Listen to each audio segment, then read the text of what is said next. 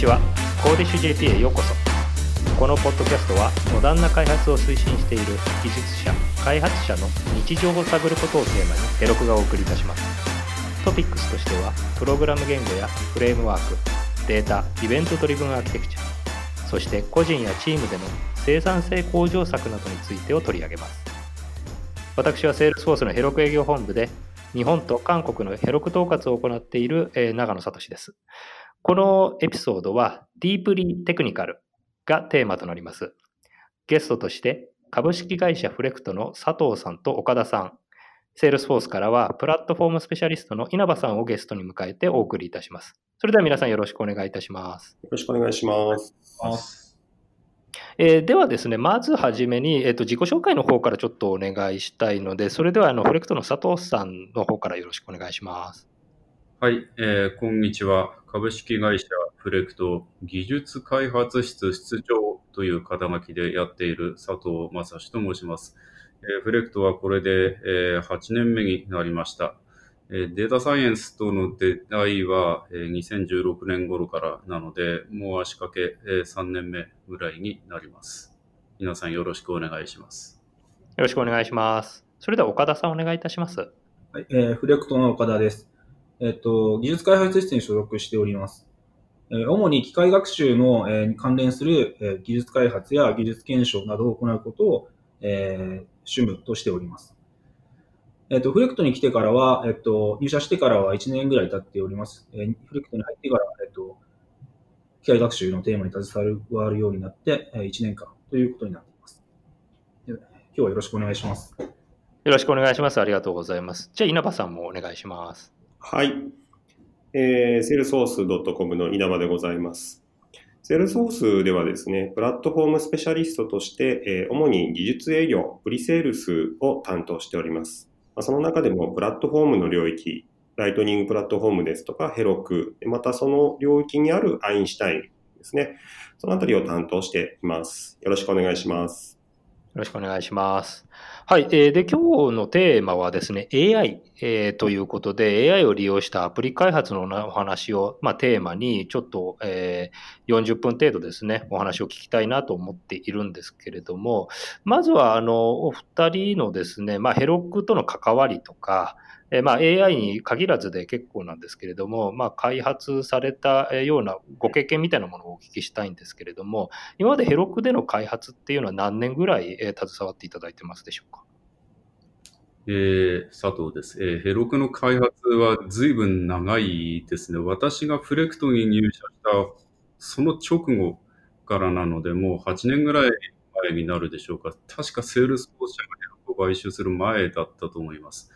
その頃からですね、大脳という不思議なものを扱う魅力的な会社というふうに、えー、伺っていましたし、私自身触っていました。まあ、触っていく中でですね、まあ、コードからデプロイへ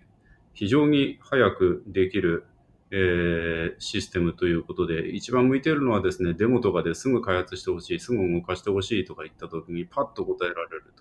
いうことで、いくつかの案件を担当させていただきました。今でも、えー、このシステムは非常に有効だと考えています。あの、実際にもうはちねんまえということになると、結構言語もまだ限られているような状況ですかね。はい、そうですね。当時は ノードジェイエス でもっぱらやっていました。なるほど、なるほど。ありがとうございます。えっと、実際にその、今まで作られたものはデモとかがあの、まあ、メインっていう形になったとは思うんですけれども、実際にその実案件で本番環境でっていうふうに使い出したのっていうのはどのくらいになりますかね。えー、本番環境でインプギしたのはどうでしょう。ここよねんぐらい前でしょうか。えっと、一番最初、私自身が主に責任者になって手がけたのは、あの、セールスフォースワールドツアー東京にせんじゅうよんだったと思いますけど、そこであの、シャトルバス案件というのがあってですね、えー、会場のバスをリアルタイムで、えー、テレマティクスするという話があって、そいつをHerokuで実装したのが始まりでした。あ、あの、IoT という形で、はい、まあ、御社があのもちろんキャリオット事業として今は、どんどんこうやられてる領域ですよね。あれのまあ先駆けみたいなところに使っていただいたって感じですかね。はい、先駆けですね。まあハードウェアの調査自身にかなりの時間がかかりましたので、プラットフォームのアレンジということではほとんど時間をかけられなかったんですが、まあ、あのヘロクおよびそのアドオンでアレンジして、ここはごく短時間でうまく切り抜けたと思い出が残っています。なるほど、なるほど。ありがとうございます。今はもうあれですよね。その当時のその IoT 技術からはかなりもうごねんぐらい経ってるから、いや、アーキテクチャ的にはどんどん革新はされてるんだとは思いますけども、はい、ただ、まあ、あのやりやすいっていう意味で言うと、まあ、ヘロクのそのシンプルさみたいなところはあの良かったなと感じていただいてたんですかね。はい、そうですね。あとシンプルさと、あとエラスティシティというか、えー、本場のトラフィックにいきなりさらしても大丈夫だったというのが思い出としてありますね。私が入社した頃にあの社内の別のものが確かあれにじゅうよじかんテレビの案件だったと思うんですけど、テレビ場面中で ユーアールエル を探し、晒してアンケートを取るという案件を受注しまして、その時に非常に大きなトラフィックを受けたんですけど、ヘロクプラットフォームが、えー、ちゃんとこなしてくれたんで、ああ、これはすごいなと思いました。なるほど。まあ、拡張性の高さ、そしてシンプルな部分っていうところで使っていただいてたっていうことですね。ありがとうございます。はい、岡田さんはヘロクの関連案件っていうのはどういうものがございますか？えっとですね、私もはあのいちねんまえにフレクトに来てから初めて触ったという感じで、実際はそれほどまだ触れていないっていうのが実際のところです。で、えっと、まあ、同じように、えっと、機械学習とかで、えっと、デモを作ったときに、えっと、まあ、ヘロクに放送させて、えっと、アプリケーション エーピーアイ を作ってみるとか、そういうことで、えっと、デモ用にいろいろ触らせていただいたりとはしています。なるほど。はい。あの、機械学習っていうところですけど、実際にあれですかね、あのヘロクのダイノってそんなにあの処理能力がバンバン出るようなものではないのかなっていう印象があるんですけど、まあ、デモ、デモ程度だったら問題ないよっていう感じですかね。まあ、そうですね、えっと、今実際あのテンサーフローのモデルを動かしたりとかして、まあ、画像分類ですねとかを立てたりとかしていますけども、えっとまあ、デモ程度であれば十分動くという感じですね。なるほど。あの私、まあ、ヘロクの営業としても、えっと、ごねんめというか、まあ、よねんはん以上やらせてはいただいてるんですけど、結構あのお客様の方から機械学習って言われちゃうとうってなっちゃうんですよね。で、なぜかというと、まあ、あのいわゆるそのヘロクが動いているのは エーダブリューエス の イーシーツー 上で、まあ、あのダイノとかが動かしてるんですけど、やっぱりオーバーヘッドというかですね、あの直接そのあの ジーピーユー みたいなものが載っている イーシーツー のインスタンスを触られるよりは、やっぱり処理能力っていう部分で引けを取っちゃうのかなっていうところで引いてる部分があるんですけど、現場ではそんなことなかったりはするんですかね。いや、えっと、やはりそのタスクによるとは思うんですよね。ジーピーユー がどうしても必要になるようなものも当然出てくるとは思うんで、そこはあのどういうものを載せるかっていうのは検討の上っていうところだとは思います。なるほど。ユースケースに応じて、まあ、あのヘロクが使える部分ももちろんあるよっていうところは考えていただいているということなんですかね。そうですね。そうですね。実際にヘロクの大ノートになりますと、その性能は規定にある エーダブリューエス の イーシーツー インスタンスと特に変わるものではないので、むしろヘロクの大ノートですね、あの瞬間的に増やしてまた瞬間的に縮められるとかいうダイナミックなキャパシティプランニングとかいうのが生きる場合もあります。なるほど、なるほど。それは、まあ、あの結構重要なところですよね。もちろんあのアプリ自体をライトウェイトに作っていただくとか、立ち上がりやすく、あの立ちや下がりやすいみたいな、そういう部分は必要だと思うんですけど、そこら辺の原則が分かっていれば、あの特にあのなんていうんですかね、この部分はちょっと使わない方がいいよみたいなものも広がっていくっていうところなんですかね。なるほど。ありがとうございます。えっと、じゃあ、あの、こ今回のその本題といいますか、あの、エーアイ みたいなところに入っていきたいとは思うんですけども、まあ、その前にですね、あの、お二人、今、その、フレクトさんの中では、まあ、データサイエンティストというかですね、あの、実際に エーアイ 案件に関わられている、まあ、主業務っていう形だとは思うんですけども、実際にこういったその エーアイ 業界とかデータサイエンティストみたいなところっていうのは、いつ頃から関わられ始めたんでしょうか。えー、私の場合はあれはいつでしたか、もうさんねんまえよねんまえぐらいにですね、あの戦略的データサイエンスというオライギーの本の翻訳の話をいただいたのが最初でですね、で、えー、いくつかの共同翻訳者の一人として、えー、英語で書かれた本を日本語向けに翻訳するという仕事をやったのがきっかけです。で、もともと私はあのバイオインフォマティクスというあの生物の遺伝子等々の巨大なデータを扱うという研究室でやっていたこともあったので、まあ、関心があったんですね。で、そこで本の翻訳をは、えー、ついでにちょっと一回勉強してみたというのがこの業界との出会いでした。なるほどなるほど。やっぱりちょっと学術的な観点から関わられてたっていうところなんですかね。あ、そうですね。あの多少なりとも学術的な世界に足を踏み込んでいないとちょっと敷居が高くて近づけない分野でしたね、当時は。あ、で、まあそういったところからあの出版社の方から声掛けがあったわけですか？ええ、あの当時メインで翻訳していた人がた確か何か他に忙しい仕事ができてですね、ヘルプを求めたので人づてに私のところに話が来たんですね。えーでまあ、その本に書いてある内容っていうのは ど, どんな内容だったんですか？あ、それはデータサイエンスのごく基本的な話ですね。あの機械学習とはどういうものかとか、あとはよくあるオーバーフィッティングを避けるにはどうすればいいのか、あとはあのデータのサンプリングの偏りを減らすために交差検証等々をやっていくには、えー、どういう手順があるのかという、今から思えばごく基本的な概念を解説する本でした。なるほど、すごいですね。まあ、私あの、ごめんなさい、まだ読んだことないんですけど、そのあの実際に読まれる方っていうのは、プログラマーが対象なんですか？どうあの本自身はですね、あのごく学術的というよりも、興味がある人に業界の手ほどきをするという内容でしたので、多分プログラマーの方もは、えー、視野に入ってたと思いますし、今でもそう思っています。ああ、なるほど、なるほど。あのちなみに稲葉さんってどういう関わりで エーアイ とかと関わったんですか？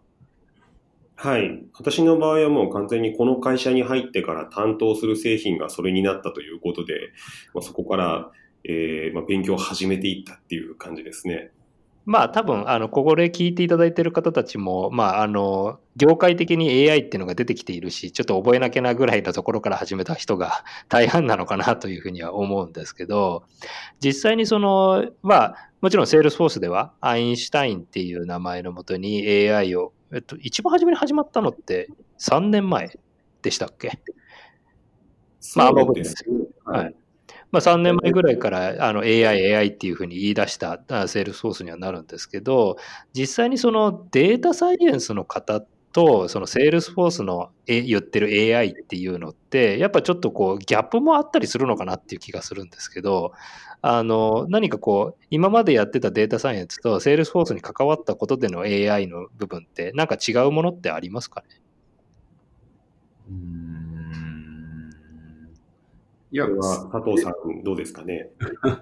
いや、データサイエンスの基本自身はあのなんていうか情報処理のこう真偽なので、特にプラットフォームが変わっても、えー、違うということはないですね。セールスフォースのアインシュタインで確か発表されたのはにせんじゅうろくねんで、ヘロクのアドオンとして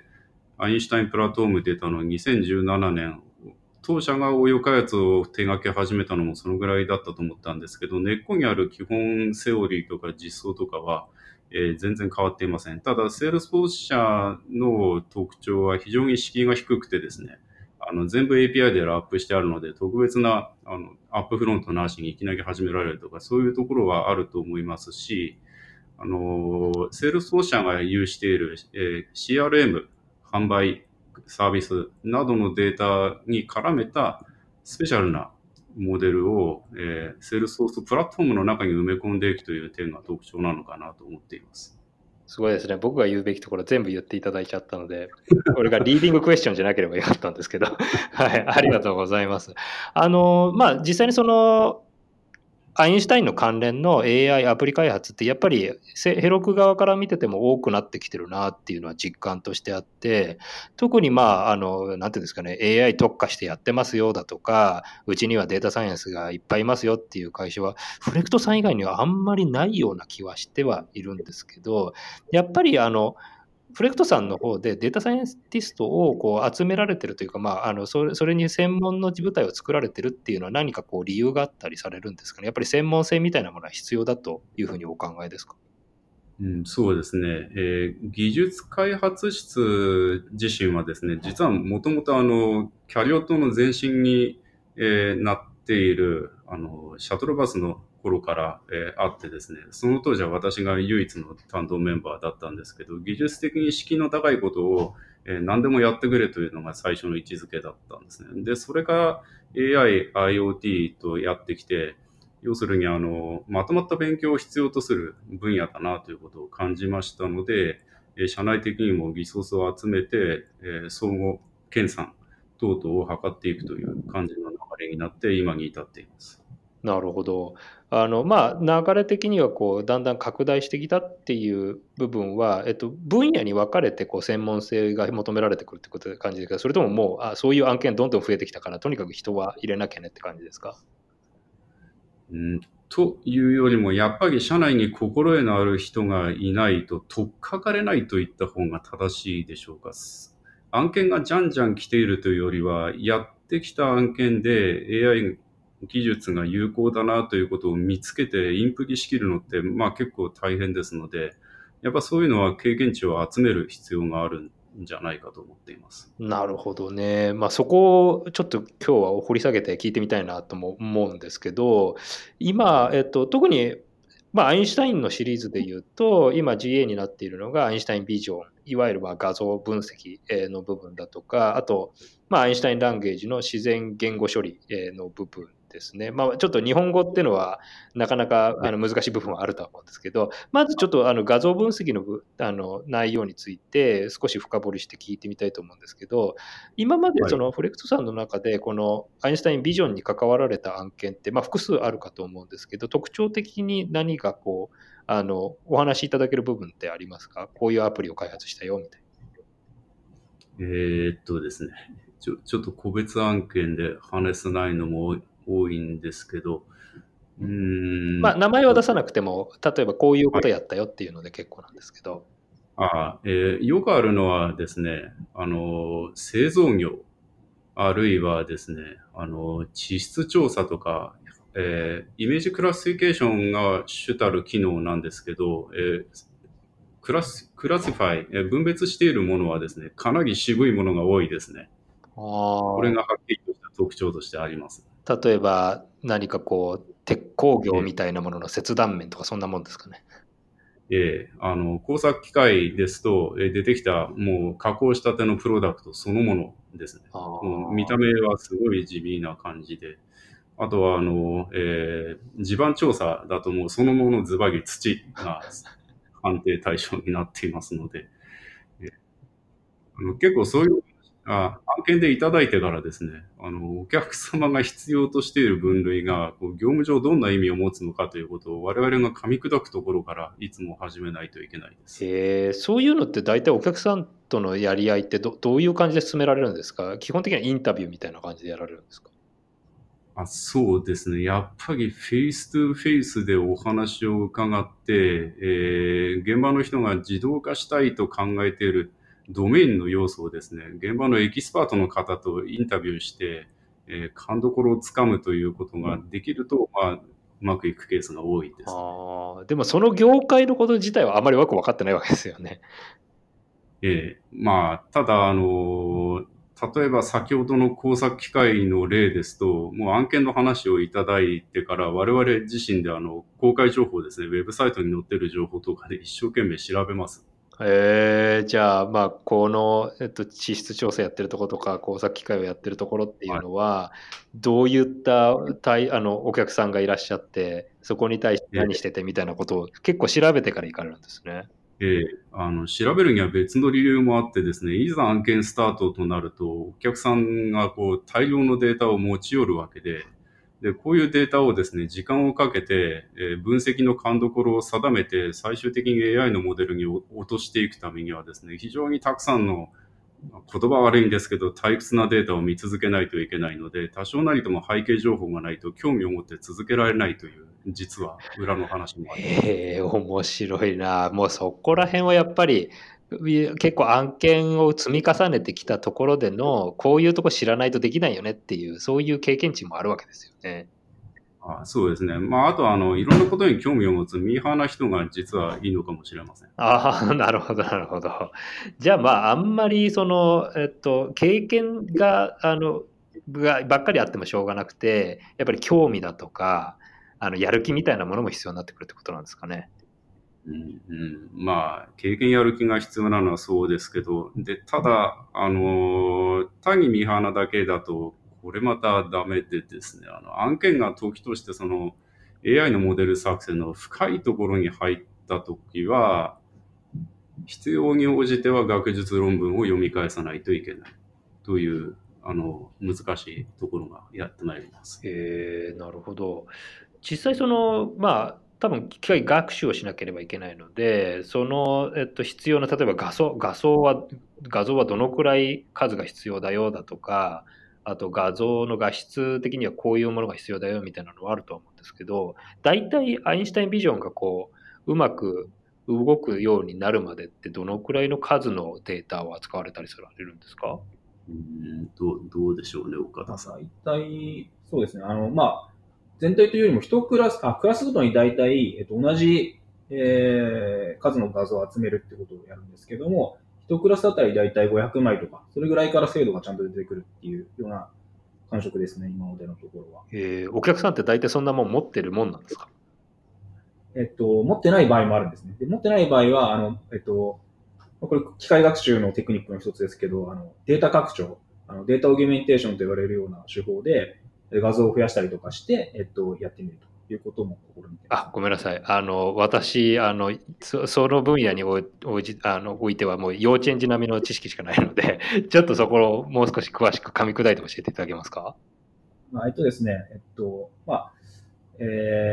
ー、まあ、データが少ないときに、えっと、まあ、データのバリエーションを増やすことによって、えっと、そのクラスが何者であるかっていうのを覚え込ませるんですけども、そのときに、えっと、画像に対していろんな加工を加えます。えっと、ノイズを加えてみたりとか、あの、えっと、グレースケールにしてみたりとか、そういった加工をすることによって画像のバリエーションを増やして、えっと、先ほど言ったクラス数におけるデータ、えっと、画像のデータ数を増やすというようなことをやって、やっております。へー、そんなことがあるんですね。じゃあまあ、そういったその画像拡張みたいなものをしていただくことによって、お客さん側のあんまり負担は増えずに、プロジェクトを進められるっていうことなんですかね。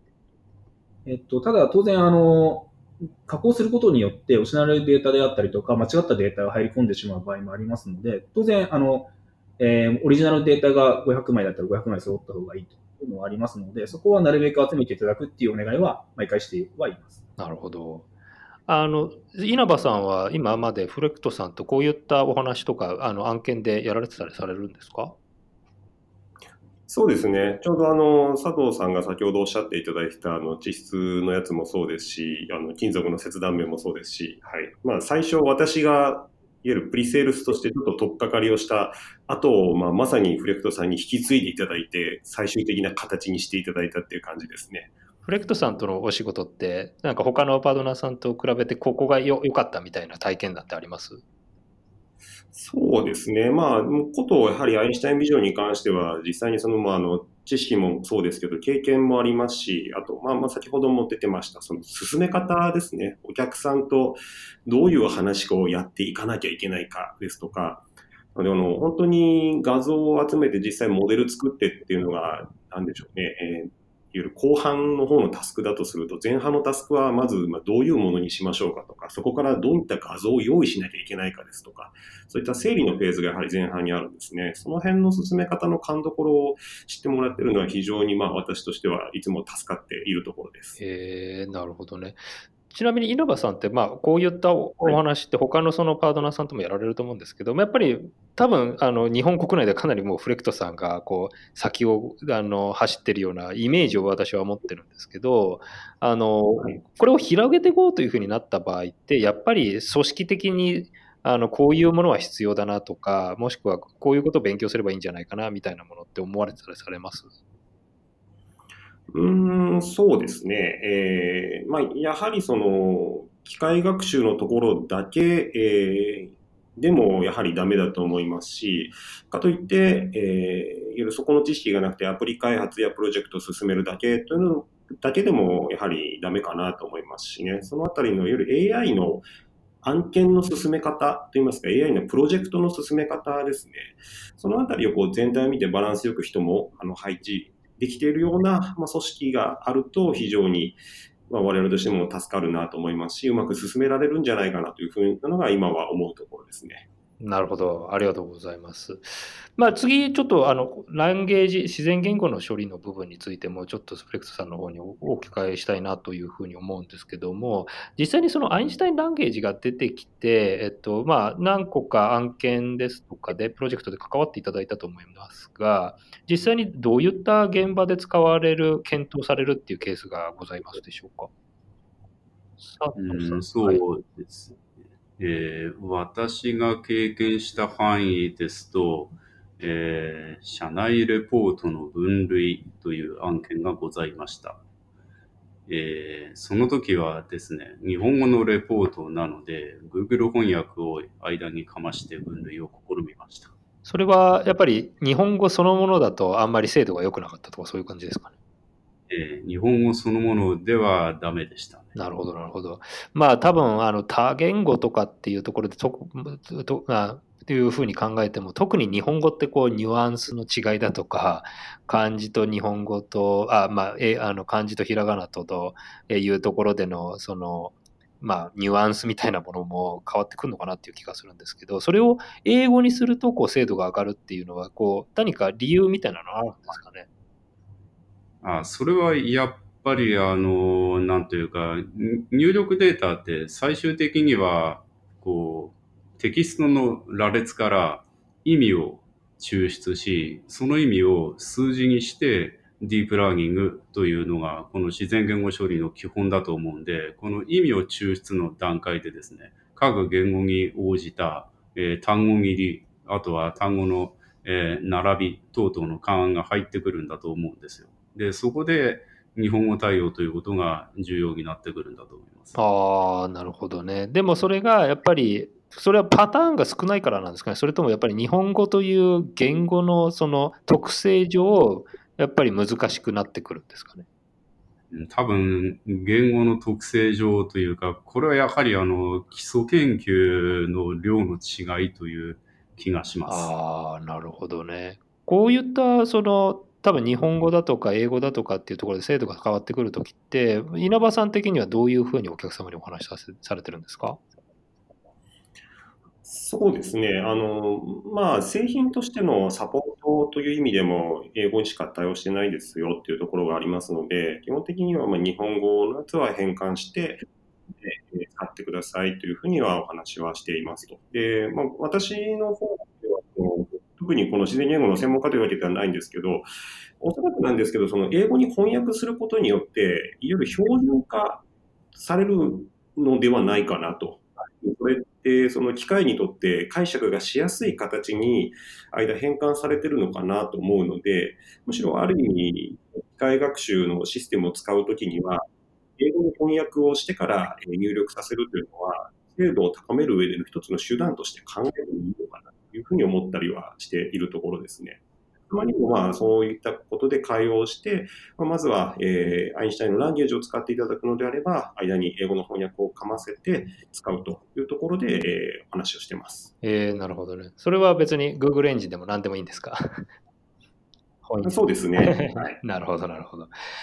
前回の案件では Google Translate エーピーアイ を使ったんですけど、今、あの種の翻訳の精度は結構高いです。あの、もしお試しになったことがないのであれば、何か翻訳してみるといいと思いますけど、結構特に業務文章のようにですね、表現の範囲が限られているものだと、私でもびっくりするぐらい高品質な翻訳結果が出てきますし、あのメジャークラウドベンダーの中でも Amazon なんかは意図的に言語系の エーアイ 機能で日本語をやめてですね、サポートしないでもうトランスレーション一本でお願いしますというふうに歌っている場合もあります。へー、そうなんですね。それはあの知らなかった情報ですね。ちなみにあれ、えっと、トランスレートドットグーグルドットコム で試すものっていうのも同じ、まあ、エーピーアイ コールを使ってるんですか？おそらくは同じだと思います。あ、じゃあ、まあ、あれで、まあ、結構僕もその日本語に、えっと、訳さなきゃいけないとき、結構Herokuのコンテンツをあれ使ったりはするんですけど、やっぱり昔に比べて全然こう修正があの必要なくなってきたなっていう実感はありますね。やっぱりあれはあの機械学習がどんどん進んでるからなんですかね。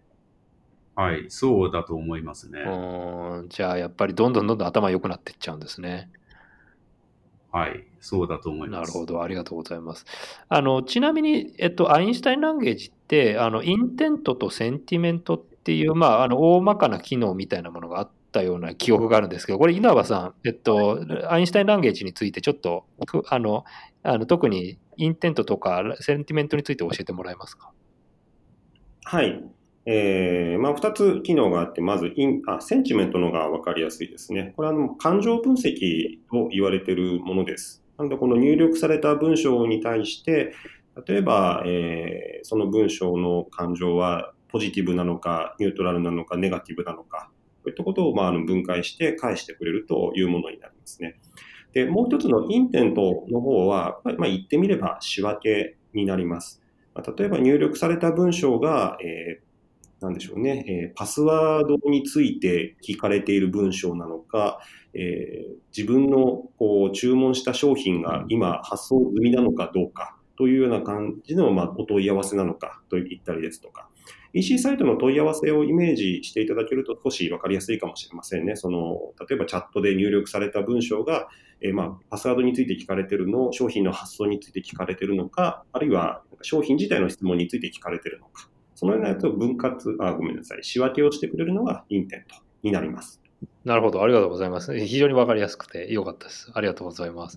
あの実際このアインシュタインランゲージを使ってあの商用のサービスってまだあんのかなっていうのが私はあまりちょっと分かってないんですけど、今フレクト様の方、フレクトさんの方で、えっと、やられてた案件で商用のサービスとしてや展開されているようなものってのもあるんですか？うんと、私が知る限りはまだ存在しないです。ああ、それは日本、まあ日本の市場でっていうことには限られるけどもっていうことですよね。はい、あの実際に商用になるためには何か足りてないなっていうふうに思われることってありますか？うーん、結構言語って特にコンシューマーユーザーの場合要求水準が高くてですね、あのどう、どうでしょう。これは私の思いですけど、やっぱりエッジサイドでもう瞬間的な会話が返せるぐらいにならないと入っていかないのかなという感触を持っています。あ、それはボット的なものと組み合わせても同じようなものですか？はい、そうだと思いますね。うーん、じゃあ、まあ、あといち、にねんぐらいですかね。どのくらいだと思われます？いや、すでに可能だと思いますよ。要素技術はあって、やっぱ実装努力がまさにこれから積み重なっていくんだと思います。ああ、なるほど。じゃあかなりその先進的なお客様がいらっしゃって、で、こう、どんどんやっていくんだっていうようなあの思いみたいなものがあれば、技術的にはもう可能なものではあるというふうにお考えていくんですかね。はい。まあ、私の知ってる範囲だとメジャークラウドベンダーの中ではクラウドベースで実行していたボットの機能をDockerコンテナの形でエッジにエクスポートして実行可能にしているところもありますので、そういうのの活用が今後は進んでいくと思います。なるほどね。まあ、ちなみにあのHerokuもDockerのサポートは結構もうにねんぐらいになって、いちねんぐらい前からビルドもできるようにはなってるんですけど、Herokuの台の上にあのDockerで展開するっていうのって今までフレクトさんでもやられてたりするんですか？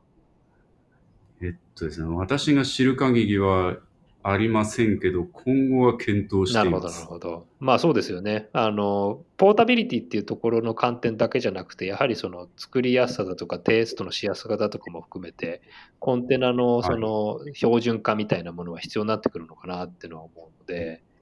い、そのまあはい、あのところでどう考えるかなと思ったんですけど、実際必要だなっていうふうにお考えですか？はい、まあ、一方でソースコードをアップしてデプロイしてくれるというHerokuのあの昔からの仕掛けもいいことはいいんですけれども、やはりですね、あの他のクラウドとの協業を求められた場合とかですね、あのうーんと、えっと エーダブリューエス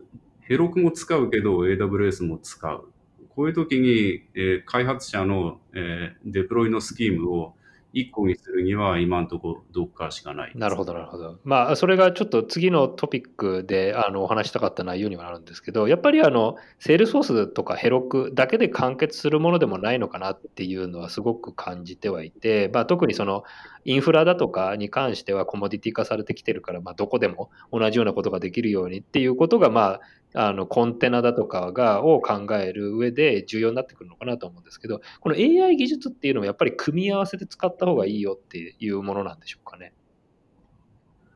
うーん、どうでしょうかね。いや、私はむしろ エーアイ 技術の現在というのは、えー、クラウドベンダー各社がいろいろな典型的な用途をもう提供してますので、えー、まずはそれでデプロイしてビジネスの効果を探っていくというところにあるのかなと思います。ただしですね、あのシステムインテグレーションと同じで細かいことをやりきるためにはやっぱりこう出来合いのものだけじゃなくて自分たちで細かい隙間を埋める必要があってですね、でそのために必要な技術力が今非常に高いというところが課題ですね。うん、なるほどなるほど。まあ、あの実際にそういった SaaS でのあのなんていうんですかね、ソリューションを使うけれども足りないところは自分でコード書いてとかそういうものが必要になってくるってことなんですかね。はい、で機能であればプログラムコードでいいんですけど エーアイ モデルでこの隙間を埋めるというのは今はとても大変です。えー、具体的にどうやられてるんですか今は。え今はですね、どう、どうでしょう岡田さん。やはり巷論文あるいは巷の有名モデルを自分なりに内製してみてチューニングしていくという感じだったのではないですか。あ、そうですね。大体あの今あの、えっと、新しい技術、新しいモデルとか出てくると論文と一緒にモデルが GitHub に上がることってよくあったりとかするんで、そういうものを、まあえっと、まずは触ってみるっていうところで、えっと、自分の求めている要求レベルに合うのかっていうのを、えー、見るっていうところをやっている感じですね。えー、じゃあ結構 GitHub の中でいろいろなその、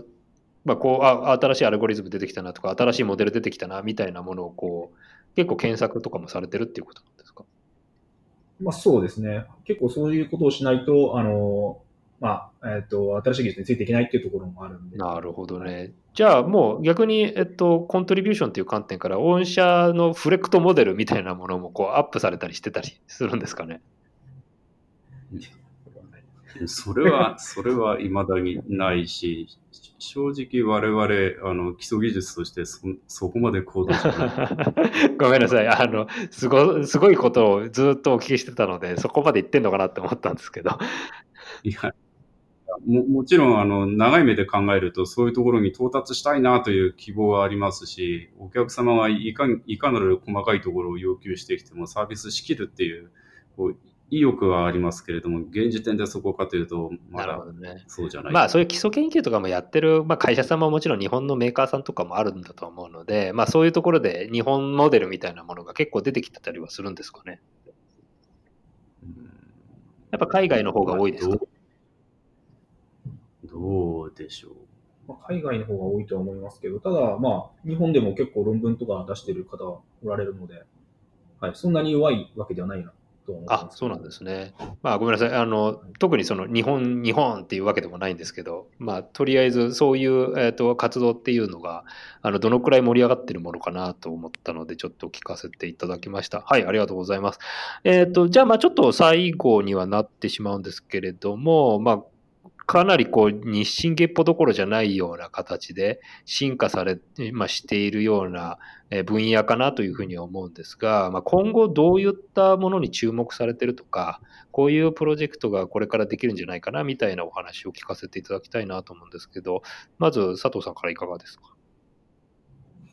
うーん、どうでしょうかね。まあ、一つ明確に言えるのは、あの、エッジデバイスが賢くなって、そのアプリケーションが進んでいくだろうという、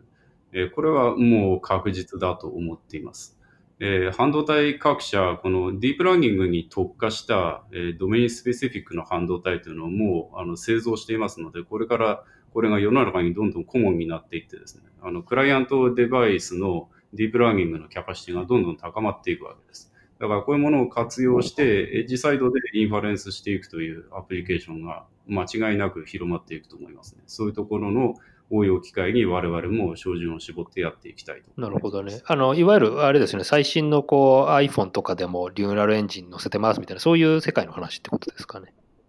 あ、そうですね。えー、これまでディープラーニングというとたくさんの計算パワーを要求する電力効率の悪いものと言われていたんですけれども、 Google の Edge ティーピーユー とかですね、内部のこ内部の処理を工夫することによって非常に小さい電力でもたくさんの、えー、インファレンスができるようになっていくと思います。なるほど、ありがとうございます。岡田さんはいかがですか。そうですね、まあ似たような感じではあるんですけども、やっぱそうですね、Edge 側で エーアイ を動かすっていうのをが、まあ、普及してくるだろうというのと、あとやはりまあサーバー側でも、えっと、やらなきゃいけないってことがあると思いますので、そういうなんか住み分け、えっと、連携しながらですかね、えっと、とある部分に関してはエッジ側でやって、とある部分はサーバー側でやってっていうのを組み合わせて一つのシステムを作るみたいなことが出てくるのかなと思っています。なるほど、ありがとうございます。あの、ま、最後稲葉さんに振っちゃうんですけど、まあ、今日かなりその技術的なあのお話を聞かせていただいて、あのまあ、もうちょっとこうビジネスにとあののサイドの人たちも分かるようにあの噛み砕きたいなっていうのがこうセールスフォースの一員として思い、ね、があるんですけど、あの、まあ、これからアインシュタインだとかそういうところの展望だとかっていうのが、まあ、話せる範囲であのお話しいただければと思うんですけど。はい、そうですね。あのまあ今、Heroku のアドオンとしてすぐにあのデプロイができて簡単に使えるっていうところでは、アインシュタインビジョンとランゲージ、えー、このふたつがありますし、えーまあ、徐々に開発、あのまたさらに新しい機能という意味でも、えー、開発と進んでいますと。で、特にランゲージの方はね、えーまあ、もうすぐセールスフォースとしてもあのアインシュタインボイスという機能をですね、えーまあ、出してくるんですけれども、まあ、それに合わせて、えー、歩調を合わせて、えー、開発が進められているようなところもありますので、あのまあ、そのあたりはいろいろと、またそのボイスで、えー、作られたものがその エーピーアイ サービスにフィードバックされてくるですとか、そういったところは期待していただけるといいかなと思いますと。あともう一つ、これはあのアインシュタインプラットフォームサービシーズ、ビジョンとランゲージとは違う、えー領域のものになるんですけれども、あのアインシュタインアナリティクスの方ですね、予測をあの機械学習で過去のデータをもとに統計処理を行って、将来的な数値であったりとかイエスノーの予測を行ったりできるんですけれども、これもあの エーピーアイ でこの予測を機能を呼び出せると、このデータを送って、えー、それに対してその予測の結果を返してもらえるというのが、えー、今できるようになってますので、このあたりもHeroku上で作ったアプリケーションからそれを呼び出して、またそれをHeroku上のアプリケーションで見せると、そのあたりも、えー、できてくるところがあります。ということで、えー、ぜひそのHerokuを使われているアプリ開発者の皆様にもあのいろいろとご期待いただければなというところですね。はい、はい、ありがとうございます。特にですね、ボイスには期待したんですよね。このコーディッシュ ジェーピー のポッドキャストもですね、あの、私がこう聞きながら文字起こしをしているので、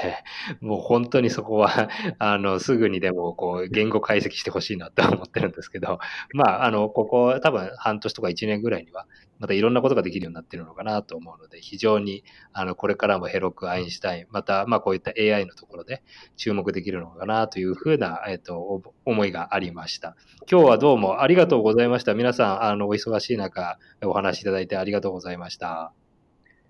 りがとうございました。コーディッシュ ジェーピー ポッドキャストのエピソードをお聞きいただきありがとうございました。コーディッシュ ジェーピー はHerokuの日本チームがお送りしています。HerokuはSalesforceに所属し、開発者に愛され続ける